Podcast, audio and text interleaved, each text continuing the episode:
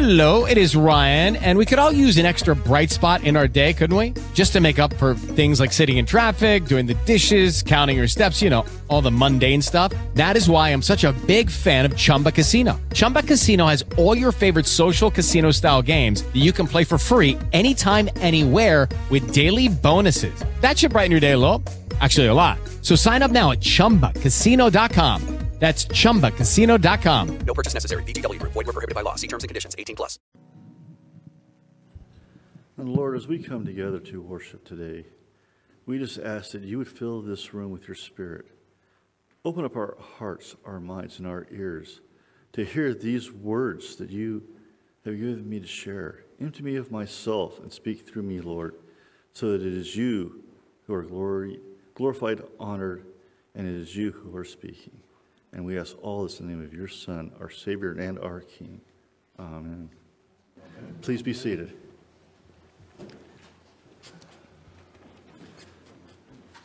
Well, as you can guess, today is Christ the King Sunday. And I kind of want to start off with a little bit of a question, and that is how many recall some of the early fairy tales and nursery rhymes from our childhood?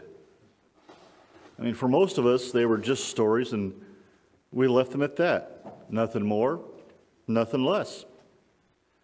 And, but today, we, we hear basically a retelling of one of my favorite stories The Prince and the Pauper. And the story of the Prince and Pauper in today's gospel could be also said as the King and the Pauper, because Jesus is going out like a pauper to see what the people really think about him, about the king, and the relationship with him. And in doing so, he wants to find out you know, are you, guys, are you truly being his co heir, his voice, and sharing the agape love of the king for his people? And as he goes out as the king, he finds and addresses really three groups in this, par- in this story. Two are mentioned, one is not, but it's inferred. And the three groups are the sheep, the goats, and the brethren. And these are key to how the kingdom operates.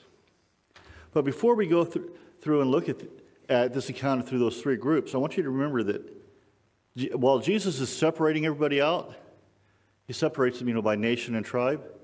That's not how he's going to judge as king. As king, he judges us all one on one as individuals. And that's what we have to remember and think about as we go through this. So let's look at the sheep. And the sheep here are the earthly followers of Christ, the ones that have recognized him as king as they travel about life here on this earth before we find our glorification in heaven. And these are, like I said, the ones that have put their faith and trust in Christ, who he is, what he is, and what he represents as the king. But we find something amazing here. The sheep, when they hear the king talking, they're shocked and amazed. It's like, how did we take care of you when you're not around? We didn't see you because they were looking for the wrong things. See, they were looking for this big grandiose hero riding in on a white horse. But Jesus is saying, no, that's not how I operate. As your king, I'm in each and every person here on earth, whether they believe or not. Because, see, the very fingerprint and the symbol of Christ, the cross, is in the shape of the protein that holds us all together. Our cells are held together by the symbol of the cross. And Jesus is saying, because of that, I am in each and every one of you. I created you with the Father. My fingerprint is on each and every one of you. So whatever you do to anybody else, you're doing directly to me. And the people, the sheep, were amazed by this. Because they're saying, they're thinking to themselves, well, did I take care of the king? Did I serve the king? Or did I not? And the sheep are the ones who are ushered into the kingdom when the king returns. They become the church, which is what we are here today. and they will reign with the king, Jesus our Christ. So this, he's setting up, showing, okay, this is the example of what we're called to do, to serve one another. And he reminds us several times that he came to serve, not to be served. And the sheep still had trouble with that. Because what kind of king comes to serve? Isn't a king supposed to be up in his palace on a throne being served by everybody? But Jesus is saying, no, that's not how I am as the king. And then he turns and addresses the goats. And just so you get it straight, the goats here, we're not talking about the sports analogy. These aren't the greatest of all time. These guys are the confused and lost. Because, see, they failed to put their faith and trust in Christ as king. They don't recognize him and his authority. So they're sitting out there lost and confused.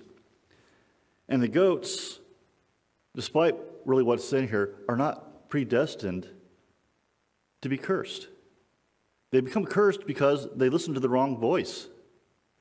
They're following the wrong leader.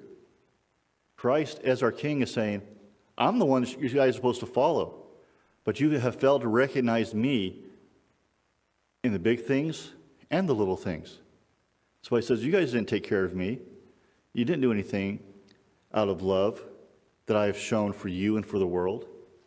You guys were all about yourself, and you listened to the wrong voice.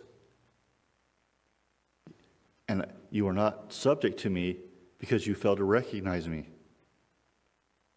And many of people in the world, many people sitting in churches today, that's the truth of who they are. They think they show up, sit in a pew, out in a pew, and they've checked the box and they're good. But Jesus is saying, no. As, my, as your king, you have to fully surrender to me. You have to be all in. And here is an interesting thing with all this to remember in regards to the goats. Hell was not created for the goats or mankind. I know for some that's hard to think about. But hell was created for Satan and his angels that followed after him. The goats that end up there do so because they're blindly following the wrong voice. And as such, because they got the blinders on, they don't see the truth. They don't hear the truth. They don't live the truth and accept Jesus as king. And they stumble and fall into the pit of hell by following after the wrong king. See, goats, they're going to inadvertently follow Satan because they're hearing the wrong voice. Jesus is saying, I love you. I'm jealous for you. I'm your king. I want what's best for you. Follow me. And then we have this third group, the brethren. And this is the inferred group in here that we don't often think about with all this. But when we look at the story of Revelation and the second coming, what's Jesus coming back with? He's coming back with a holy army. And this the group of brethren are the saints that are in heaven, the angels, the cherubim, the seraphim. It's the heavenly bodies coming back to join those that have recognized him as king here on earth to fight the final battle. These are the ones from heaven. And the Old Testament promises that the kingdom will be fulfilled. The king will return.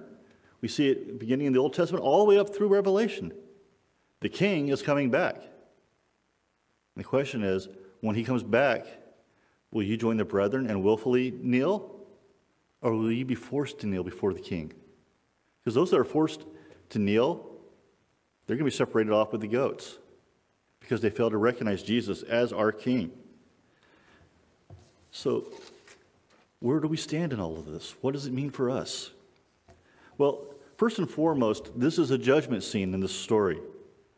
And in that, Jesus is stating that as our true king, he's the only one that can really judge us on the spiritual level, he and the Father. And we will all be judged. And God, as the king, will give that final judgment. And he's going to say, okay, come on in. Or, say, or he's going to say, well, sorry, you're not on the VIP list. You have to go over to that line and take the express elevator down. And as the church, we should not be looking for signs, for wonders. Instead, we should be focused on the King and finding the King in each and every person we come across. Because that's what Jesus wants. It's the basis of the agape love and the kingdom. How are we treating one another? Are we ignoring those on the margins because, well, they're not like us? Or are we going out to the poor, the widow, the orphan, like Jesus commands, showing his love and being the emissary of the king to those who are less fortunate? You know, there's an old saying that from several years ago what would Jesus do? Well, that's a good saying all in all, but it misses the point, in my opinion. Instead, if we're looking to serve the king and recognize Jesus as our king, we should be saying, What would Jesus have me do for him in this situation? Because then the glory comes back to the king and not to us. You see, we're called to do the work of the king until he returns. It's what it means to be a follower of Jesus, a Christian. We are doing the work of the king. So, how is the king being represented in your life? No, the kingdom is going to be centered upon David's throne at Jerusalem when king comes back. But we are the outposts. We are on the spiritual frontier. We are the light of the king. How is that light being shown and represented? When people look at us, do they see Christ being our king? Or do they just see us as putting on a veil of Christianity when it suits us? Most of the church today, in many places, the people don't have any knowledge that the fact that Jesus is the king and we're to do what he has commanded of us. So, as, as I said, you know, today in this reading, the king goes out like the pauper. And he does it to see if people will serve everyone else around them with the agape love that he first showed us. Because, see, if we can't show the agape love, how can we say that Christ is our king? As Christ repeatedly says, they will know you, that you are mine by your love. How are we representing the king? How are we honoring the king and how we honor and love one another? Because see, Jesus as the king will be our final judge, and he will return. We don't know when, but we do know he is. And we have to ask ourselves are we ready for the king's return?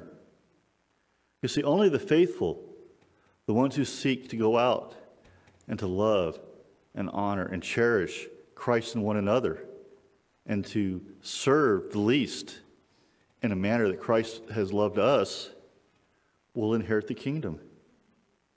And see, and this hints at the very fact that Christ is in every believer, and what we do to one another, we're doing directly to Him.